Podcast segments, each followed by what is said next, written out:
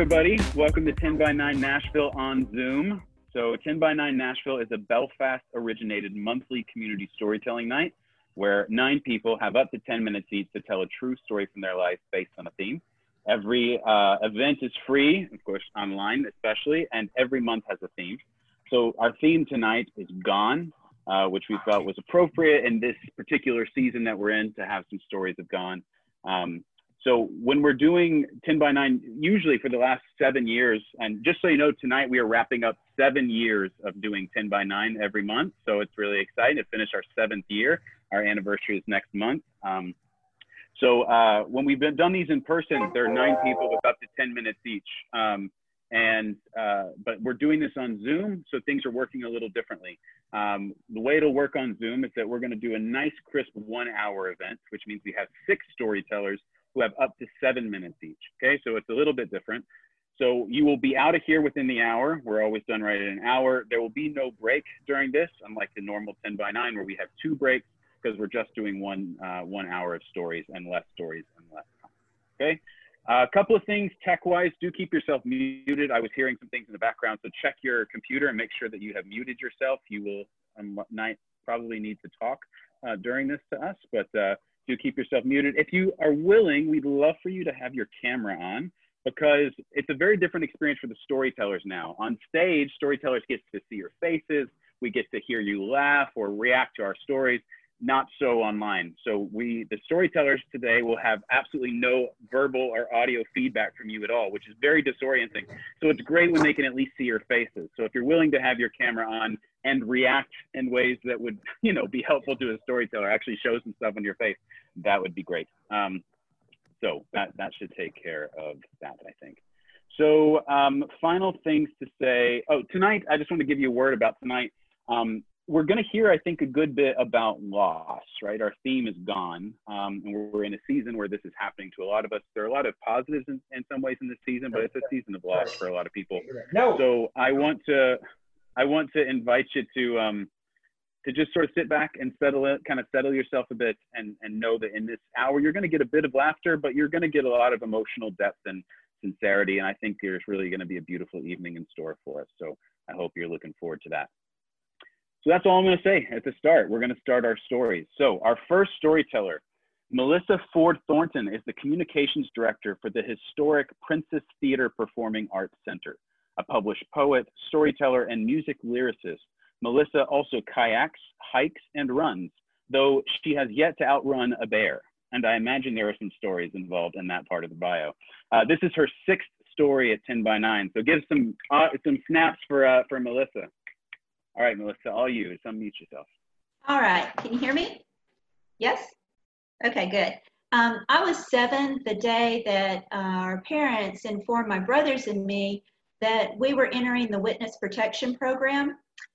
Okay, no one had actually fingered a mob boss, but life as we knew it had just been thrown into the Pacific Ocean with concrete shoes on. Poof, gone, there's your thing. Dad was being transferred by his firm, uh, and because he was being transferred, we were too, to the mountains of New Mexico from Los Angeles. Let me add some context. We lived within watermelon seed spitting distance of L A's beaches. We were born with sand between our toes and city lights in our eyes. By contrast, our destination, Cloudcroft, New Mexico, was located nine thousand five hundred feet above sea level. It was home to almost five hundred souls, and that was during peak ski season. The library was a dented camper that arrived from Albuquerque every other week, causing quite the stir. Now, if you're wondering what we were doing there, so were we. Dad's new assignment involved tracking satellites with a high-power telescope at an observatory. So the entire point was for him, and therefore us, to be as far from city lights as possible so he could get clear images of space. Um, it was it was beautiful country. Now, um, if you're you know wondering what the Lincoln National Forest is like, that's where Smokey the Bear was found. Remember the poster mammal for the U S Forestry's forestries, only you can prevent forest fires? Yeah, that little guy. He was cute. But the black bears that roamed the edges of Cloudcroft, New Mexico were not so cute. There were posters everywhere in Babe's General Store, the post office, the school cafeteria, warning us, don't feed the bears. And dire tales circulated about chickens being eaten alive and screen doors clawed. I know this all sounds really exciting, but um, we couldn't ski. We didn't like the cold, and the nearest movie theater was one hundred miles away. So to cheer us up, our dad bundled all of us one Saturday night into Mom's Ford Woody station wagon and drove us to the dump. Yeah, I'm talking about the place where, where trash rots. Uh, there's no darkness like a moonless mountain night dark. The station wagon's high beams were focused on the trash pit, and we sat fascinated as the massive mama bear and her cubs slowly materialized from the tree line. They were in search of a midnight snack, so they were foraging through potato peelings and soup cans and steak bones. Their musky primal odor reached us through the heater vents of the station wagon, and we shivered, crossing our fingers that our scent, human fear that was thinly disguised as awe and wonder, was carrying upwind.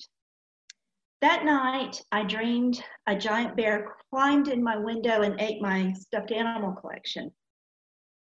But bears hibernate, so winter slipped into slushy spring. This was up in the mountains. There was a lot of snow and slush and yuck, and uh, we didn't see any more of those beasts, no more beast sightings. And we found our rhythm. My mom began teaching at the school. There was only the one school. My brothers joined the track team. Our whole family learned to square dance. I'm not proud of that. But mornings were frantic things. Dad was still at the observatory, and Mom was scrambling to get four kids awake, fed, and out the door. Earlier than necessary for students, but that was essential for teachers. Every weekday, my eyes opened, and I could smell burnt toast, and I could hear Mom's hollers. If you're not in the car in two minutes, I'm leaving without you. That is, until the morning I woke to a house gone silent. Maybe it was the weekend, I thought. No, my school dress and my snow boots were laid out for the, for the school day. I crept to the top of the stairs. There were no breakfast noises, no smell of burnt toast. Mom and Dad's room was empty. My brother's rooms were empty. The driveway was empty. The station wagon was gone. I threw my parka over my P Js and grabbed my snow boots, flew out the door and down the rutted road that led to town. It was eerie. There wasn't a single sign of human activity the entire three-mile trek. But on the highway leading out of Cloudcroft, leading out of town and away from me, tractor trailers were lined up. And my mind scrambled to make sense of things, and then it clicked. I understood. Bears had invaded town, and we were being evacuated. I was only seven years old. Panicked, I hopped on the running board of the first truck to stop at our single red light in town. The driver opened the door. What in the world? And through snot and tears, I managed to alert him to our state of emergency. Bears are coming. We got to get out of here. I know this is where you jump to the conclusion that my body was left by a serial killer in a shallow grave by the dump. But I'm telling this story, so let's not get ahead of ourselves.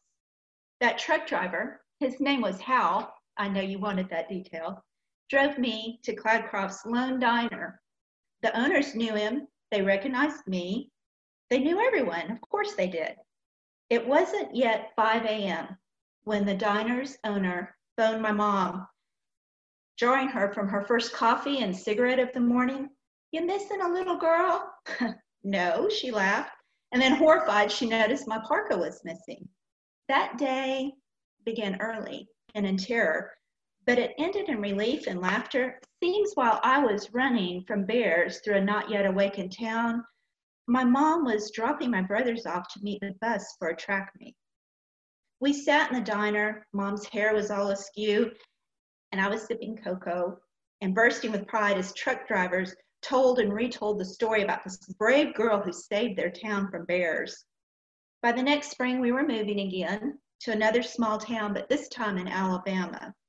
It wasn't the beach, but our trepidation was gone because now we knew that, you know, in places where everyone knows your name, small towns, people have big hearts, hearts that stick together and make sure their neighbor's kid returns home safely, come high water or bear invasion.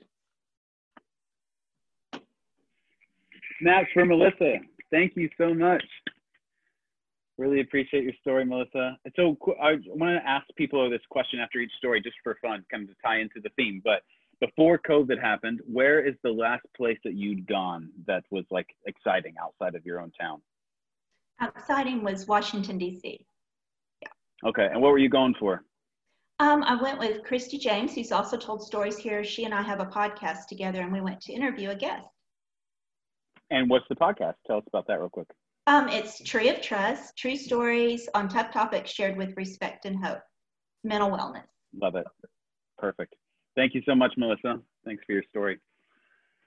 All right. So I'm going to introduce the second storyteller in a second, but I'm going to try something new for this ten by nine on Zoom, trying to figure out what can we, can we do with this ability to kind of interact a bit. So I have no idea if this is going to work, but I'm just going to try it anyway.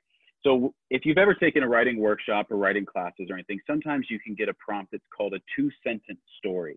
Uh, so the idea is that you have to tell an entire story just in two sentences. And we're not talking about like a million run-on sentences that count as one, but like two proper sentences, but be able to tell, kind of getting to the meat of a story.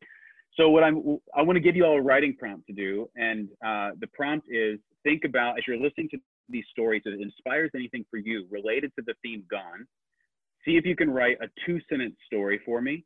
And then uh, roundabout after the fourth story, I'm going to read some of these out loud. So if you think of any, uh, go into the chat box. If you open that chat box, you're going to see a little blue kind of uh, bubble that says everyone. You can click that, and then you'll click my name, ten by nine Nashville, Michael, and you can send me a private chat. Okay, so you can click the chat box, click everyone, change it to ten by nine Nashville, and then be able to, uh, to send me a private message. So anytime between now and the fourth or fifth story, if you think of a really good two sentence story from your own life that ties into the theme Gone, send that to me, and then I'll read some of those out after. I just wanna see if, if this could be a successful little writing experiment for us. So, uh, but still listen to the stories because that's important. Uh, great. Uh, okay, before our third storyteller, we did this the last time, it's just kind of fun. If you'll open the chat box and put in where you're calling in from, and then also uh, like how long you've been listening to ten by nine stories, whether that was in person or on the podcast or whatever else. So put in there where you're calling in from and how long you've been listening to ten by nine, and I'd love to see who is coming from the farthest. Um, so we'll just take a second. Seattle, the first time. Well, welcome. Glad you're here.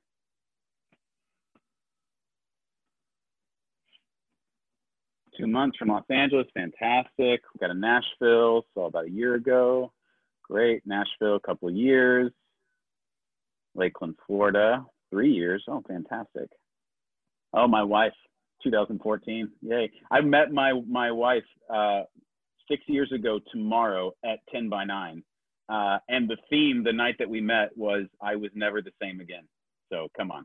Uh, give me a break. She's now putting our baby to bed, who's three months old. So it's worked out pretty well. Uh, thank you, ten by nine.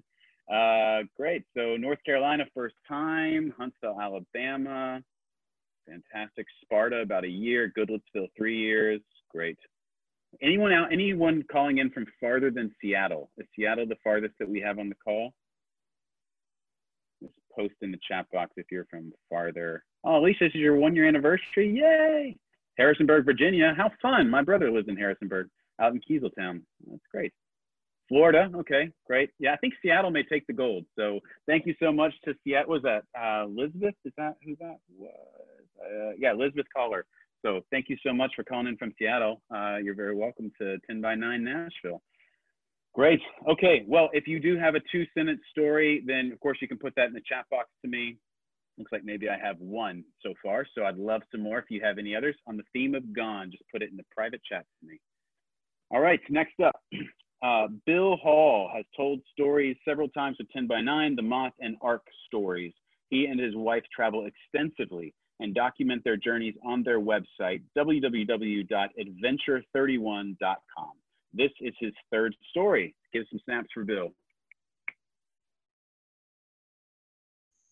Okay, I'm unmuted now. Here we go. I grew up in the coal fields. Um, during college in the summers, I worked in the coal mines. Uh, there were a lot of people that had expectations that this would be my life's work.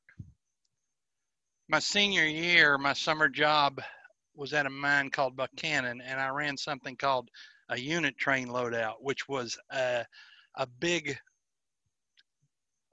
bundle of machines and chutes that loaded coal into train cars at a very high speed.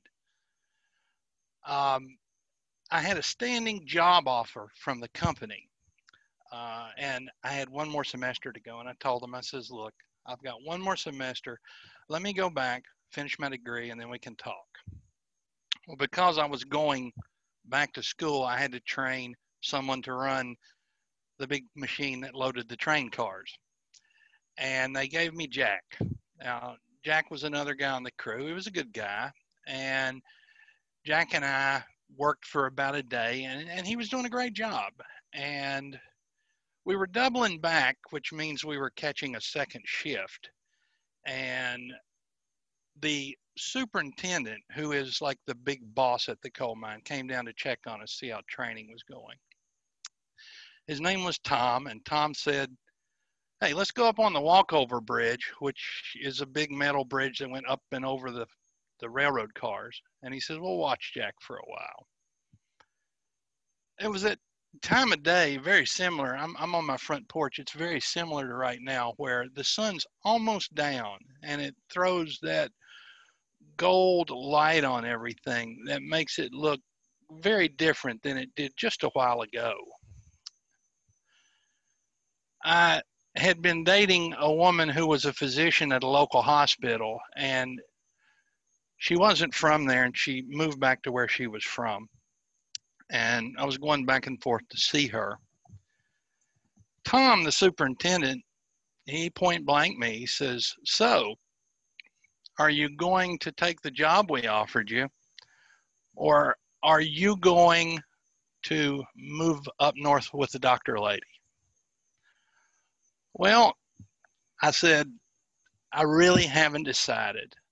And I, I wasn't sure what I was going to do at that point. It was true. I, I hadn't. And Tom said to me, I want you to think of one thing before you make that decision. And the thing I want you to think about is right now, in this town, in this job, in this industry, right now, this minute, this is as good as it will ever get. As the alcoholics say, this was my moment of clarity. That point in time when everything makes sense and is understood. In my moment of clarity, I knew one thing. I was gone. I finished school and I moved up north. Things didn't work out with the doctor, but I met someone very special. We've been together now for thirty-five years.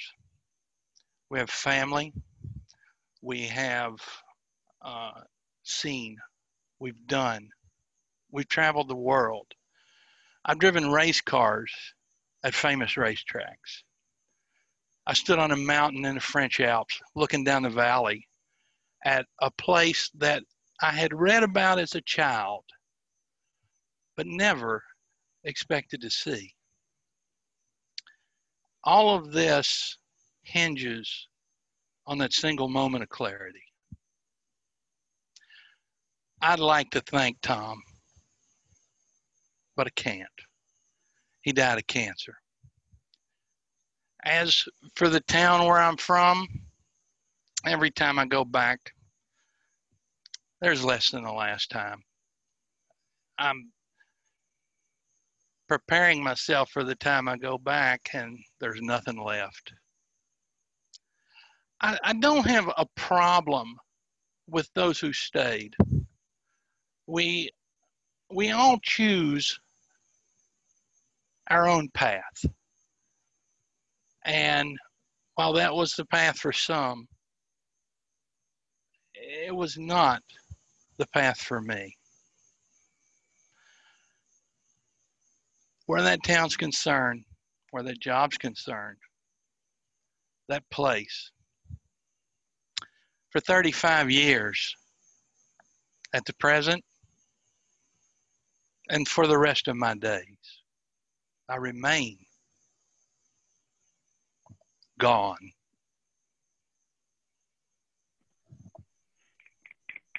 Thank you, Bill. Appreciate you sharing that with us. Thank you. What, uh, so same question as the others. So where was the last place that you'd gone before COVID lockdown? The Azores, which is a, a chain of islands about nine hundred miles off the coast of Portugal in the middle of the Atlantic Ocean.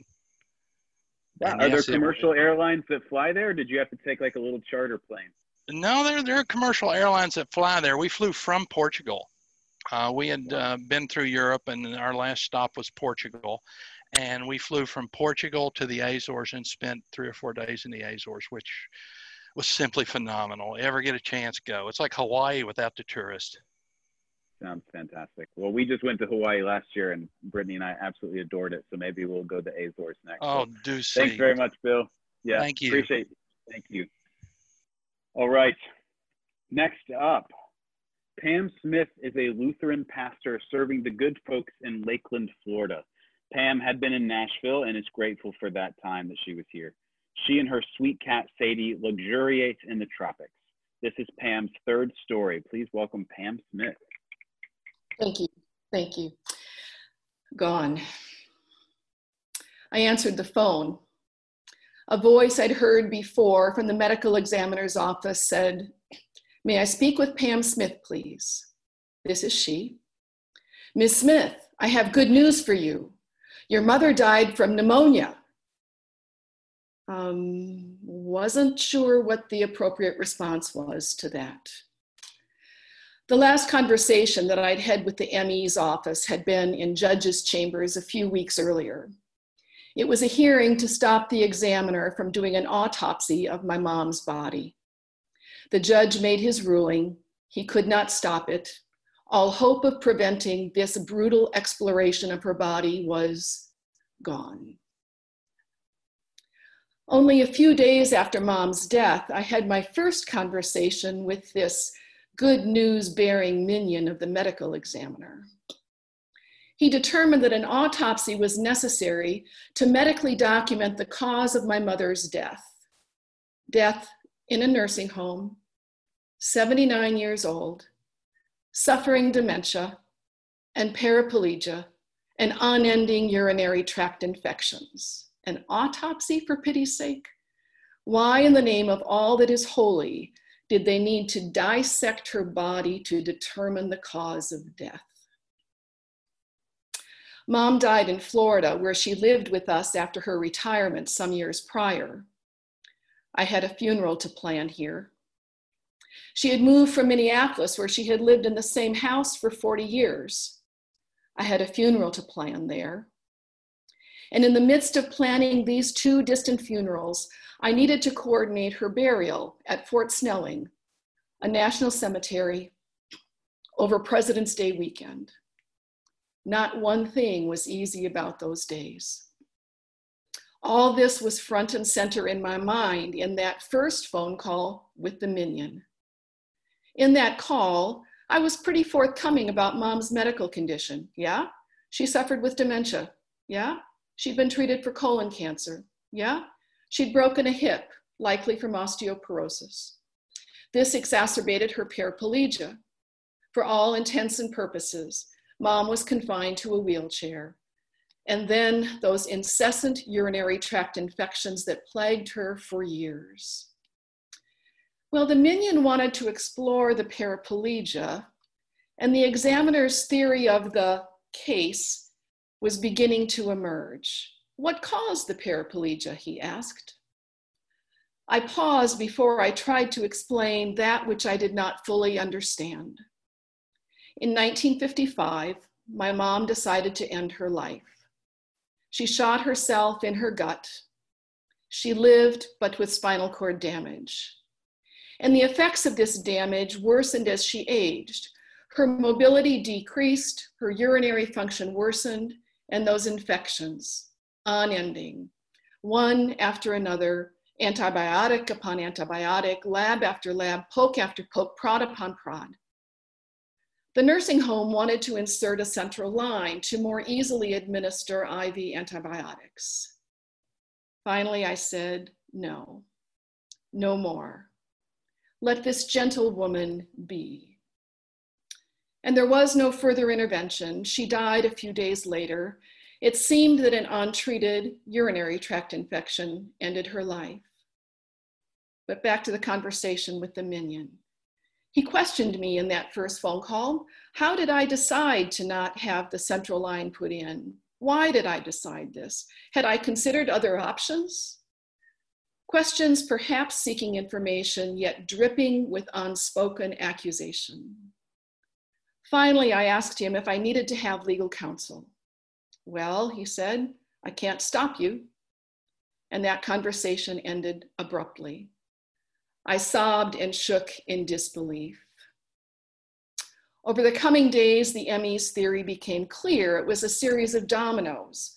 Mom's U T Is were the result of her paraplegia.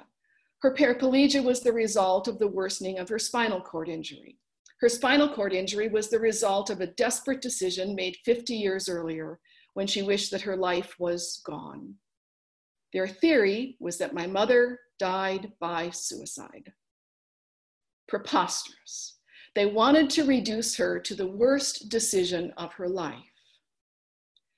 We've heard it said that on grave markers, there's the date of birth, August twenty-fourth, nineteen twenty-six, and the date of death, January twenty-eighth, two thousand five, and the dash in between, the dash where the life was lived. And they wanted the dash of that life gone. The dash that included lengthy rehab so that she could come home to me and Dad. The dash that reflected her life working full-time in the nineteen fifties.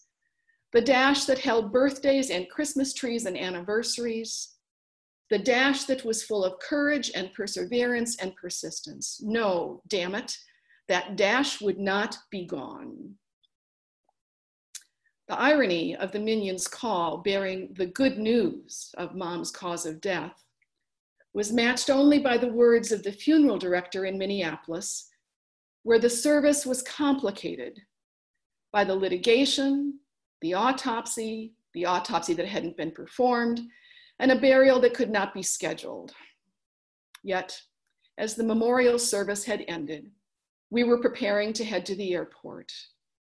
The funeral director came to me and discreetly said, I know we didn't expect this, but Mom has just landed at the airport. Nope, not gone, audaciously present. And by the way, happy birthday, Mom. Thank you. Beautiful. Thank you so much, Pam. Appreciate you sharing that with us. Happy birthday to your mom.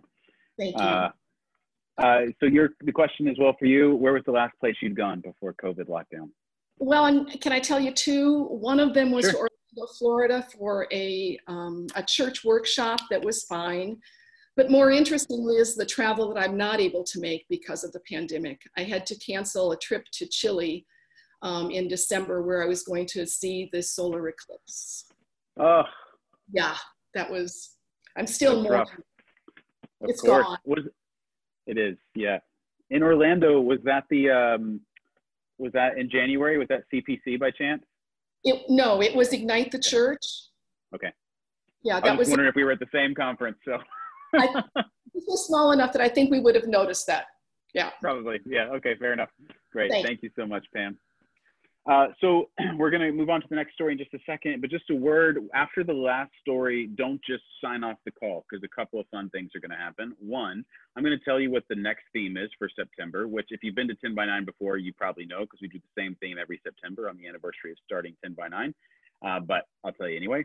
Uh, the second is that you get to hear what we call the understory, which is where my Uncle Rob, who's the guy leaning close to the camera, furiously writing at the moment, waving, uh, he listens to the stories just like you are. He's never heard them, and he takes notes on what he hears in the stories, and he sort of puts together this little summary uh, of each of the stories and then feeds it back to us at the end of the night, so we get like a little walk back through the evening. So it's a really uh, delicious kind of little treat that we get at the end of the night. So do stick around to get to hear Rob's understory. It's always great. Um, I do have, uh, I've gotten a couple of two-sentence stories so far. I'll read you one, and then I'll read you the next one in a minute.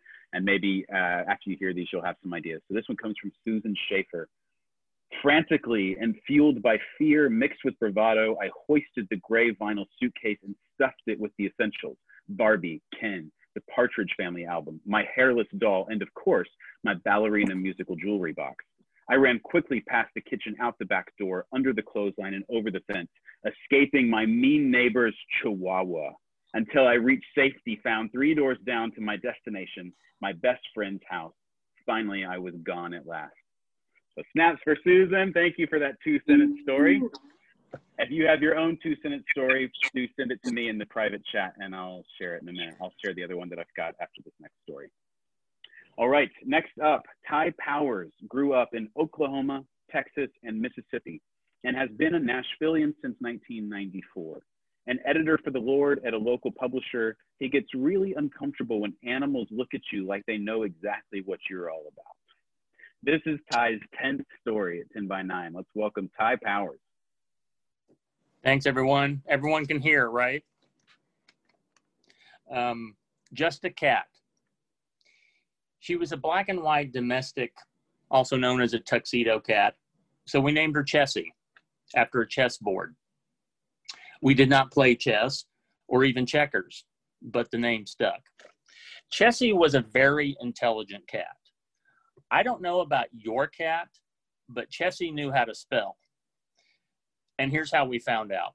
One day, my wife, Gabby, who is now my ex-wife, that doesn't matter, but she noticed a mark on the floor. And it looked like someone had taken a magic marker and written the letter C on the floor. And we were like, what the heck? Who came in here and wrote on our floor? Well, imagine us, we're standing over this letter C, very perplexed, getting closer and closer. So I got down on my hands and knees finally and got this close to it. All it took was one whiff. Oh my God. It was a poop smear in the shape of a letter C. So, Chessie has worms. Oh my gosh, Chessie has worms. Wait a minute. Maybe she's trying to tell us something. Maybe she's trying to spell something. I was like, yeah, she's trying to spell Chessie has worms.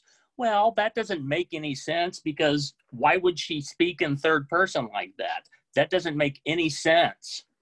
Well, anyway, we rushed her to the vet. And you know what the vet said? He said, your cat doesn't have worms. She's just lazy and maybe a little too ample to clean herself. Yeah, ample and lazy. I mean, what did he know, Mister Animal Doctor Man? Anyway. So basically, she was a little too chunky to do the turkey leg thing and clean her kitty bottom. So, but we always told herself when she would do that, you know, that boot scooting thing that animals do across the carpet, across the driveway, across the, the front yard, across whatever, she was merely trying to communicate through the written word, the written language of butt, I guess. So for more than twelve years, Chessie filled our lives with that kind of hilarity and love. And, you know, she gave us all the insane kitty presents that most cat owners are very familiar with.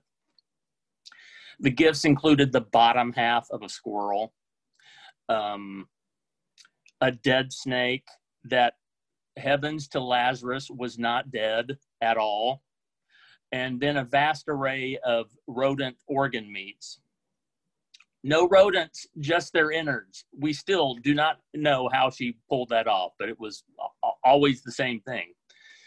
Now, when she was about nine and a half, she developed kidney problems. So at that point, we had to start administering um, weekly fluid treatments. Now, Gabby and I were squeamish, and so it became part of my regular routine every Saturday. Take the trash out, empty the dishwasher, take Chessie to the spa. So that lasted for two and a half years. Now, those of you who have had pets and have had sick pets know that the ine- inevitable comes.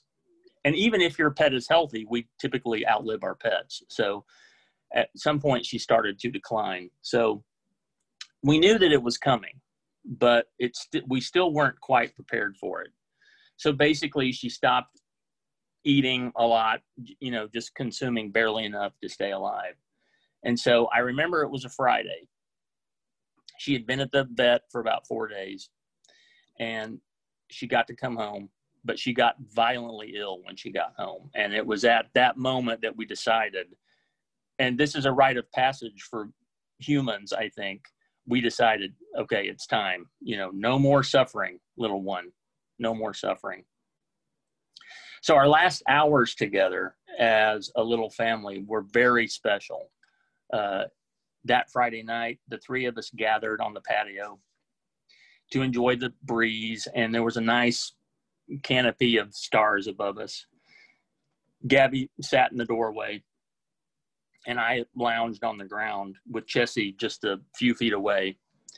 And she was sort of staring off into the distance, you know, and I bet she wanted to explore the woods, but she just couldn't muster up the strength, you know. She was sick, and, but there was still something very regal about the way that she sat there. You know, that, that sort of ancient, wild, adjacent, untamed feline thing that all cats have, you know, that thing that says, I'm not a dog. I'd rip your face off if you weren't feeding me, that type of thing. She still had that. And so Saturday comes.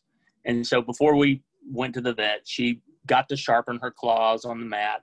And then she found this little spot of dirt out in the yard. And she got her head dusty enough to look silly, you know, making us talk in our baby voice to her. And then she basked for a few minutes, and then we went to the vet. It was really interesting. In the car, we really struggled to tell her how much we loved her. You know, the sadness was just so, it just stamped our voices into our throat. And we could not get the words out, so we didn't. And so at the vet, we weren't rushed, but of course, it just happens so fast. You know, there was a shot, little shot in her haunch, and then um, a few final strokes on her head before she fell into a deep sleep and then passed away. I have to say, I've never heard my wife cry like that, like I did that day. It was loss in the shape of a sound somehow. And it was unlike anything I'd ever heard. So the ride home was one of the loneliest rides I've ever been on. I mean, we were devastated. So on Sunday morning, after, you know, we were cleaning up her living space and we got rid of the litter box and stored the carrier, you know, we realized then, oh my God, we never got around to thanking her. We were so grateful for the way that she graced our lives. So we sat on the stairs and cried for a long time. And twelve years later, I still miss that damn cat. If there's a cat heaven, you know, I'd like to think she's up there disemboweling mice all the live long day. Um, obviously, cat heaven really sucks if you're a mouse. So maybe cat heaven is mouse hell at the same time. I don't know. Um, but uh, funny thing happened shortly after that. We ordered Asian takeout, and we were standing in the kitchen, and we both got all weepy when I read my fortune cookie. And here's what it said. To love and to win is best. To love and to lose is second best. Yeah, love is all about winning and losing. You know, just a coincidence? I don't know. just a cat. And thank God, never, ever really completely gone. Thank you. Thank you, Ty. Always a delight to have you on. Appreciate you sharing. Oh, you're welcome. All right. Where, uh, where had you gone before COVID? I went to Lebanon for an oil change. Lebanon, Tennessee, or Lebanon, the country? Lebanon, Tennessee. Oh, Lebanon, Lebanon. Then you got to get Lebanon. Lebanon. I went to Lebanon. I went to Lebanon, Lebanon, Tennessee, for an oil change. An oil before change. that, before that, I went to Natchez, Mississippi, and that was a very cool trip. But that was, yeah, that was the last time I went out of the state. Okay, is that where the Natchez Trace ends? Is in Natchez, Mississippi? Yes, or begins. Oh. One of those. Or yes. begins. One of those. Okay. Did you drive it from Nashville? Yeah, I did. Spent the night in uh, Birmingham and then made it down to Natchez. It was a good trip, and right there on the Mississippi. And it's a, you know, a very interesting town with lots of, you know, storied antebellum mansions, and a, you know, it's fascinating. Supposedly too beautiful to burn was the, was the saying about it. Great. Thanks so much, Ty. Appreciate you sharing You're that. Welcome. So I was trying to silence this phone. I'm at my grandmother's house, and she still has landlines. Uh, so of course. It was ringing.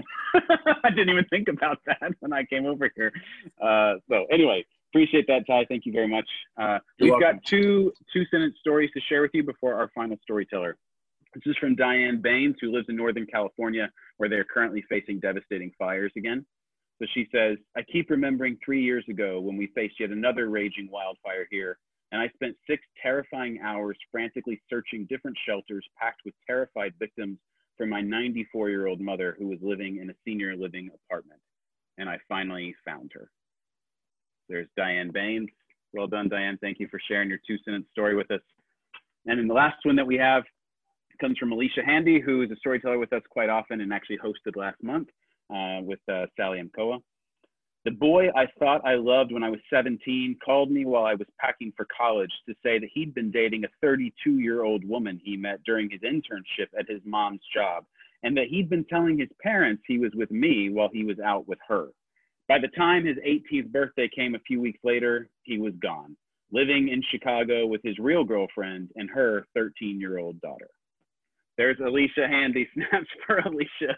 That you might want to flesh that out into a longer story for us at ten by nine sometime, Alicia. I think I think we'd all like to know a bit more.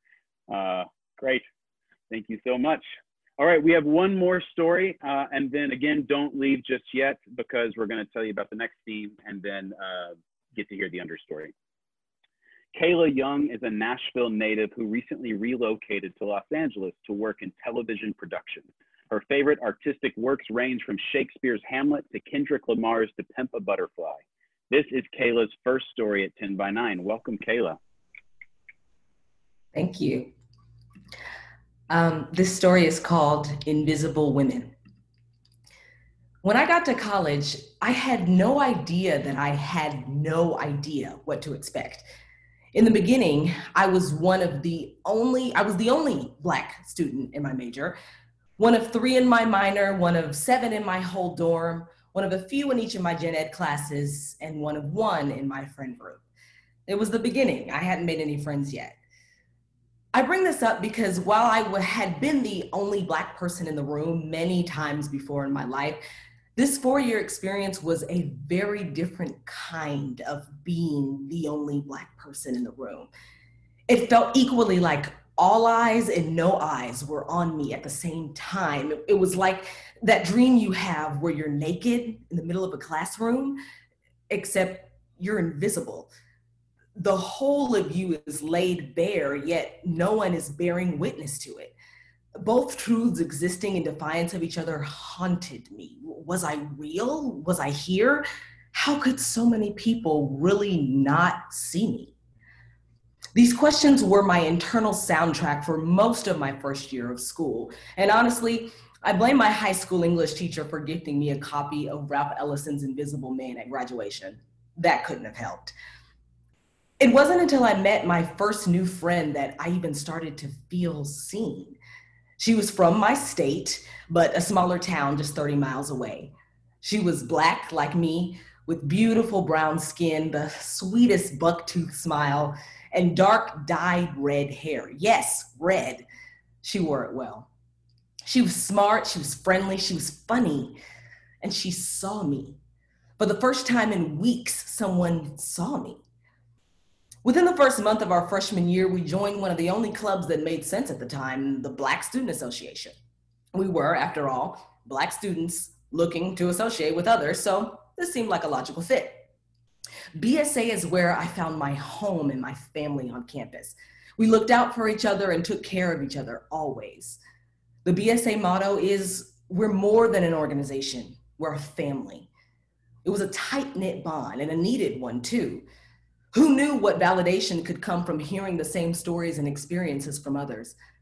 I suddenly didn't have to feel alone, alone. It wasn't important that no one really had the answers. I was just relieved that at least somebody had the same questions. A home isn't the only thing she helped me find. She helped me build my self-confidence too. For the first two years of college, I would go to her room sometimes once a month, sometimes once a week, and she would cornrow my hair for me. I'd wash it before in my room and then scurry across the hall with dripping curls, a towel around my neck, and four different kinds of combs cradled in my arms. Sometimes I'd bring food or a little bit of money as a way to say thanks. Mostly, I just brought myself and my wet hair. We would talk and laugh and watch T V shows playing in the background. She'd finish my hair in usually an hour or two, and I'd go back to my room to sleep in the cornrows, which I would undo and style in the morning to wear for the next three or four days. It saved me countless time and, and money at the salon, and made me get more comfortable with my natural hair. In every sense of the word, to a Black nineteen-year-old college sophomore, she was a lifesaver. But by senior year, things were different. I was now one of five Black students in my major, one of two in my minor, one of a few more in my dorm, a few less in my gen eds, and one of a lot more in my friend group, thanks to her. I was more established in my classes. I held more leader, leadership positions on campus. I was B S A president now. I had people to lead, me's to turn into them's. I worked more jobs. I traveled abroad. And I was wearing my hair in box braids now, a style I could get one time and wear for months on end. I didn't need the cornrows anymore. The time we spent together dwindled as she was working and I was working. She was one year into pledging one sorority and I was one year away from pledging another. She had a boyfriend or two here and there as time went by. I did not. We were growing, not necessarily apart, but not necessarily together either, just slightly away from each other, but still within each other's orbits. Whenever I did see her, it was all love. She would catch me up on the guys she was seeing, spill some tea on some friends we had in common, sing silly songs we made up, share what she wanted for her future.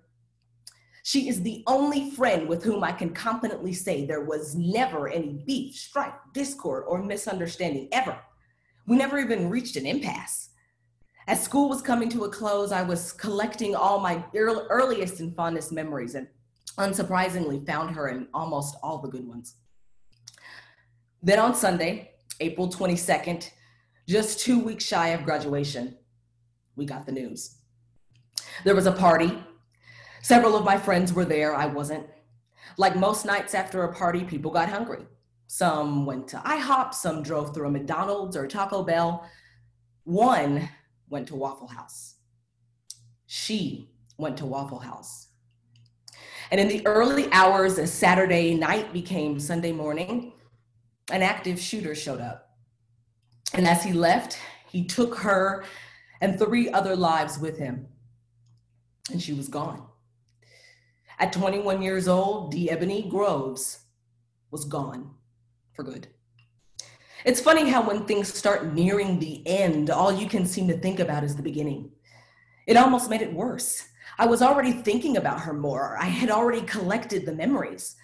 Now when I think of her or her family or her friends, I feel ill. I feel numb. Now every memory of four years of my life is quite literally colored red. My once internal soundtrack of endless questions now faded into one nearly silent whisper. Out of all of us, Lord, why her? Perhaps the weirdest thing about a funeral for a friend is that even though we're all there for them, it's the only time when they're the only one who doesn't show up because they're gone. Thank you. Thank you so much, Kayla. Really appreciate you sharing that story with us. It's a gift to get to hear it. I hope you'll come back and tell more stories for us here at ten by nine. It'd be great to have you. Uh, before we move on, we'd love to ask you the same question that everybody else. So before COVID lockdown happened, where, where, where had you gone recently? I'm pretty sure it was Saint Louis, where my grandma lives. Technically, I'm in L A, but I went to Nashville, like kind of right at the beginning of COVID, and came back to L A. So you could sort of say Nashville, but truly before COVID, it was Saint Louis around Thanksgiving. Just to visit your grandmother? Yeah, we go every, every Thanksgiving and usually Mother's Day or like Easterish. Fantastic. Great. Thanks, Kayla. So glad that you were here. Let's give it up for all of our storytellers. Snaps all the way around for all six.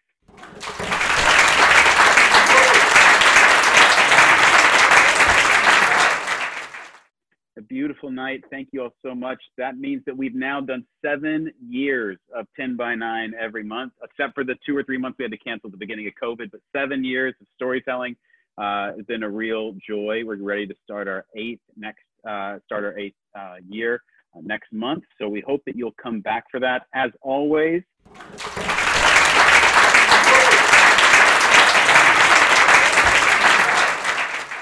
if you've been here before, you know that our theme uh, for our anniversary is uh, Nashville.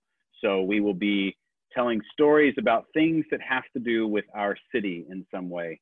Um, so that may be, it doesn't have to be like that Nashville is the feature. It may just be that the story took place in Nashville and it's a backdrop. It could be that Nashville comes up in the story in some way, like maybe the show Nashville, or you talk about Nashville on a trip overseas. So as with any theme that we do at ten by nine, it's not meant to be an agenda, so to speak, more of sort of like a launching point to get some ideas going. So uh, that's your theme for September. Any story that has in some way something to do with Nashville. Uh, and it could, as I say, it could just be a story that happened here, which is totally fine. Uh, if you would like to tell a story, you can uh, go to our website. I've just put that in the chat box, ten by nine nashville dot com. And then there's a tab that says contact, and you can, uh, you can click that and fill out the form. Uh, so that you can tell a story with us next time. I may try the two sentence thing again next time. So if you don't have a long story you want to tell in Nashville, you can start thinking now about a two sentence story that might work for that theme. And that'd be great. Uh, yeah, Rob, are you good? Rob is good. So now I'm going to turn it over to my uncle, Rob McRae, who's going to give us our understory for the night. All you, Rob. Tonight, Nashville. They were gone, and we were gone. Dad took us from the L A beaches to the New Mexico mountains, where bears seemed to outnumber people. But after watching the bears by the headlights and riding with a truck driver to the diner, we came to love small town life in the clouds. Our father's journey took him from the bedroom to church to the institution. We were frightened by the fervor of faith, but Dad was drawn to the control through fear. We returned from down under, but our father never came back. In the golden light, Tom told us right now is as good as it will ever get. But now, after the Alps and race cars and thirty-five years of a better life, we are grateful for that moment of clarity. We could not stop the dissection to determine the cause of death of a dying dementia patient.